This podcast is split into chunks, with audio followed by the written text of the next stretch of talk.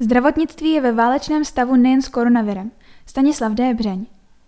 Problém nového koronaviru v zásadě spočívá pouze v tom obrovském nárůstu pacientů v určitém čase, což velmi zatěžuje zdravotnický systém, který na to není stavěný.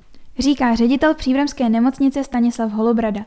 Vedle boje s koronavirem však válečný stav souvisí i s kyberútoky na nemocnice nebo novou zkušeností, kdy pacient napadne lékařské zařízení. Nemocnice má za sebou náročný rok. Převažuje u lékařů a sester vyčerpání nebo spíše odhodlání dále profesionálně pomáhat pacientům. Nesmírně si vážím toho, že jsou profesionálové i v takto složitých okamžicích. Když se rozjížděla první, druhá i třetí vlna, projevili se jako jasní profíci. Na druhou stranu panuje obrovská únava, která s drobným odpočinkem v letním období trvá už téměř rok. Zpočátku se objevil i strach z neznámého onemocnění, zvláště poté, co jsme měli kolegu s velmi těžkým průběhem. Naštěstí to dobře dopadlo, ale dovnitř nemocnice to mělo negativní vliv právě z hlediska obav. Druhá vlna však byla složitější a s Vánoci jsme vstoupili do třetí vlny, která je ještě komplikovanější. V jakém smyslu? Je to rychlejší nástup. Počtem hospitalizovaných jsme sice dosáhli vrcholu na přelomu října a listopadu, ale nyní máme z 90% naplněna lůžka intenzivní péče. Rozhovor vedeme 5. ledna, kdy začínáte s vakcinací zdravotníků. Jaký je plán očkování pro následující týdny? Připomenu jen, že naši čtenáři dostanou zpravodaj do rukou nejdříve 22. ledna. Tehdy bychom už měli být plně soběstační v tom smyslu, že budeme mít vakcínu firm BioNTech a Pfizer. Bude asi už proočkována první vlna, řekněme A1, což zahrnuje urgentní příjem, ARO, JIP a záchranku. V druhé vlně bychom měli očkovat tzv. covidária a ostatní zaměstnance nemocnice. To by mělo být hotovo do konce ledna. V další fázi se přidají policisté, hasiči a učitelé. Následovat by měla skupina ohrožených osob z domovů seniorů. O jakém počtu očkovaných mluvíme v případě nemocnice? Zhruba 12 stovek, ale v tuto chvíli není úplně jasné, zda se všichni očkovat nechají. Zdravotníci tuto povinnost nemají? Ne, je to na dobrovolné bázi. Doplnil bych, že v rámci šetření s vakcínou je doporučeno, aby ti, kteří už COVID prodělali a mají určitou úroveň protilátek ve lhůtě 90 dnů, nebyli očkováni hned z počátku. Kdo měl COVID v říjnu nebo listopadu, bude očkován třeba až v únoru. To bychom už měli dostat procesně jednodušší formu vakcíny Oxford a AstraZeneca. Tehdy se už staneme i distribučním centrem pro praktické lékaře.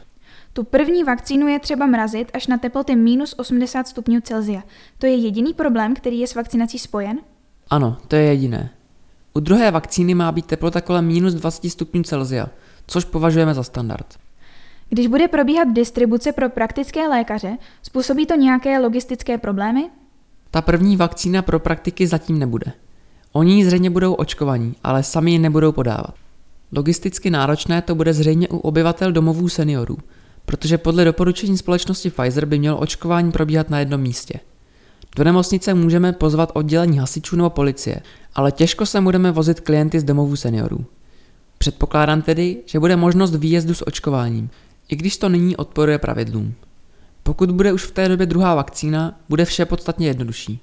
Dodal bych, že všechno se poměrně dynamicky vyvíjí, proto očekávám, že tento naznačený plán dozná v čase určitých změn. Kdy bude podle vás možné očkovat širokou veřejnost, která o to projeví zájem? Původně jsme si mysleli, že to bude během února, ale podle vyjádření ministerstva zdravotnictví se široká a primárně neohrožená část veřejnosti dostane k očkovací látce až v létě.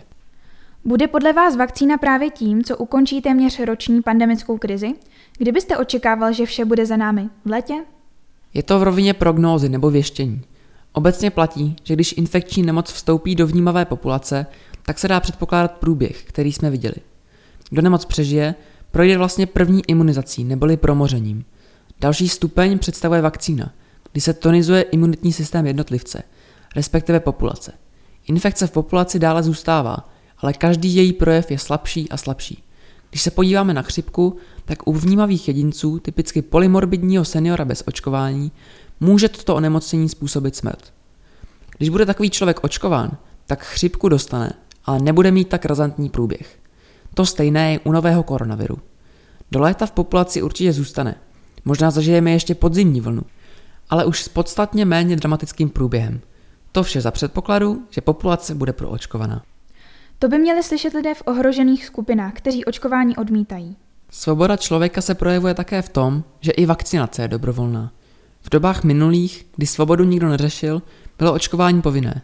To mělo ten efekt, že byla očkována významná část populace.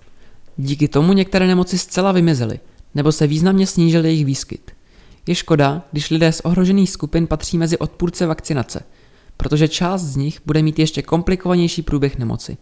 Na začátku dubna loňského roku jste řekl, domnívám se, že nyní jsme zhruba v první třetině průběhu této nákazy v České republice.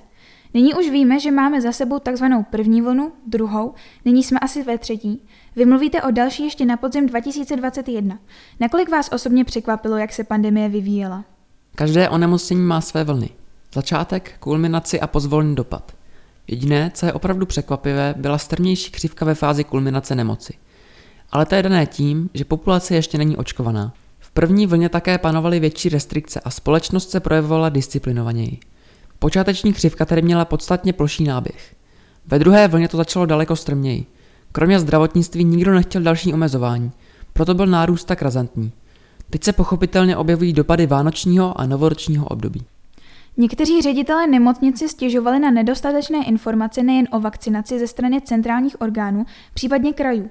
Jak hodnotíte úroveň informovanosti od zřizovatele nebo státních orgánů? Z pohledu ředitele nemocnice bych řekl, že po zdravotnické stránce jsme dobře informačně propojení a máme vhled do pandemie.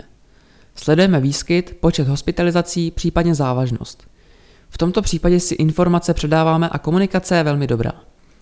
Ve smyslu hygienicko-epidemiologickém a působení na celou populaci jsem rezervovaný až kritický, protože hygienicko-epidemiologický obraz nemoci je deformován politiky, populismem nebo dezinformacemi.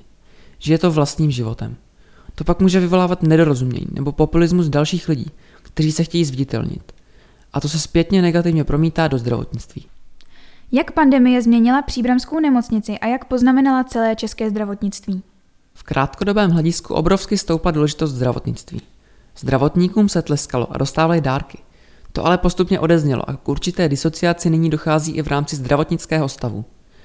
Personál, který byl a je v covidáriích, dostal přislíbené finanční odměny a řekl bych, že to vyvolalo spíše napětí než pocit ocenění. Z dlouhodobějšího pohledu vidím šanci, že zdravotnictví získá lepší stavební i přístrojové vybavení. Nesmí se samozřejmě stát, že po dvou nebo třech letech se na vše zapomene a vrátíme se do starých kolejí. Měli bychom počítat s tím, že tyto nemoci se budou spíše objevovat, než že úplně zmizí. V rámci solidární společnosti má mít člověk přístup k opravdu moderní medicíně. A to se dá dělat jen v dobrých nemocnicích a s personálem, který je na profesionální úrovni, tedy dobře zaplacený. A máte pocit, že společnost přijala fakt, že do zdravotnictví je nutno investovat? Jsem spíš skeptik. Jedna věc jsou investice do zdravotnictví, aby bylo lépe připraveno na pandemie. To se týká zejména filtrů, pomůcek nebo proškolení zdravotníků, jak se mají chránit. Druhou věcí je výchova společnosti a poslední rok jsme se projevovali jako ti, kteří jsou velmi těžko vychovatelní. Stačilo si přečíst zprávy o tom, co se o svátcích dělo na oficiálně zavřených sjezdovkách.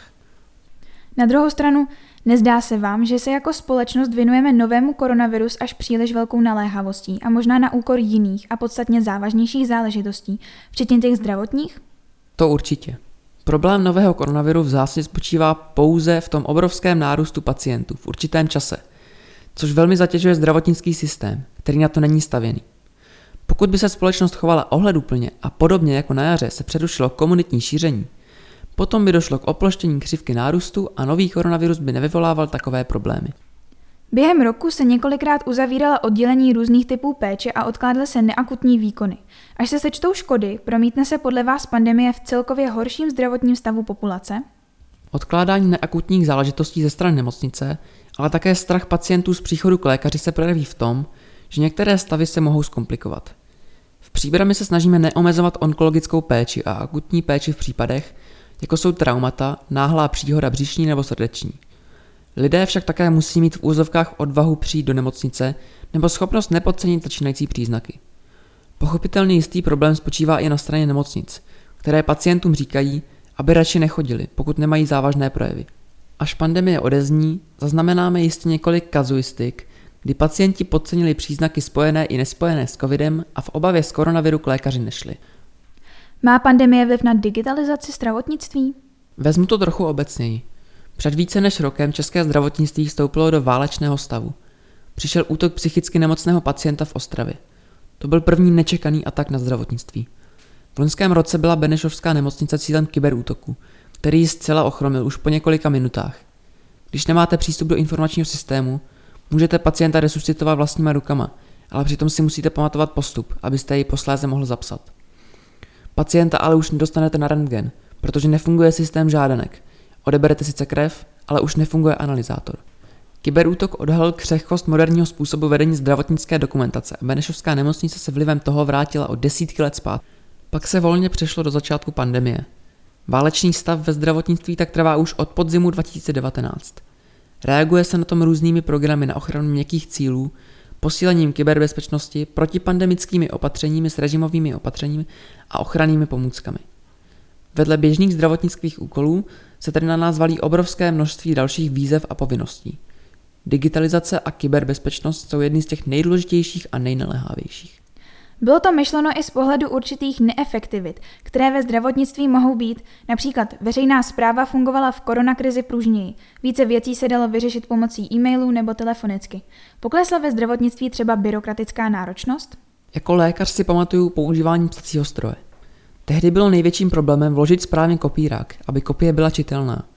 Když byste před 30 lety optimálně nezaložil zprávu a pacient si stěžoval, tak bych z toho jako ředitel neměl takovou obavu. Byl jiný vztah lékař-pacient. Současná administrativní zátěž hodně souvisí s posunem právního vědomí a náročností klientů. Pokud přijde pacient s právníkem, který bude napadat určité rozhodnutí s požadavkem na milionová očkodnění, tak při perfektně vedené administrativě můžeme nemocnici ochránit. Samozřejmě dokumentace chrání i pacienta. Slyší na tento argument vaši kolegové v nemocnici? Někteří lékaři příliš ne, ale vždycky říkám, že je to především pro jejich dobro. Když se stane problém a někdo něco špatně naředí nebo podá, tak v dokumentaci téměř 100% zjistíme, kde se stala chyba. Na webu kahan.příbram.eu najdete neskrácený rozhovor.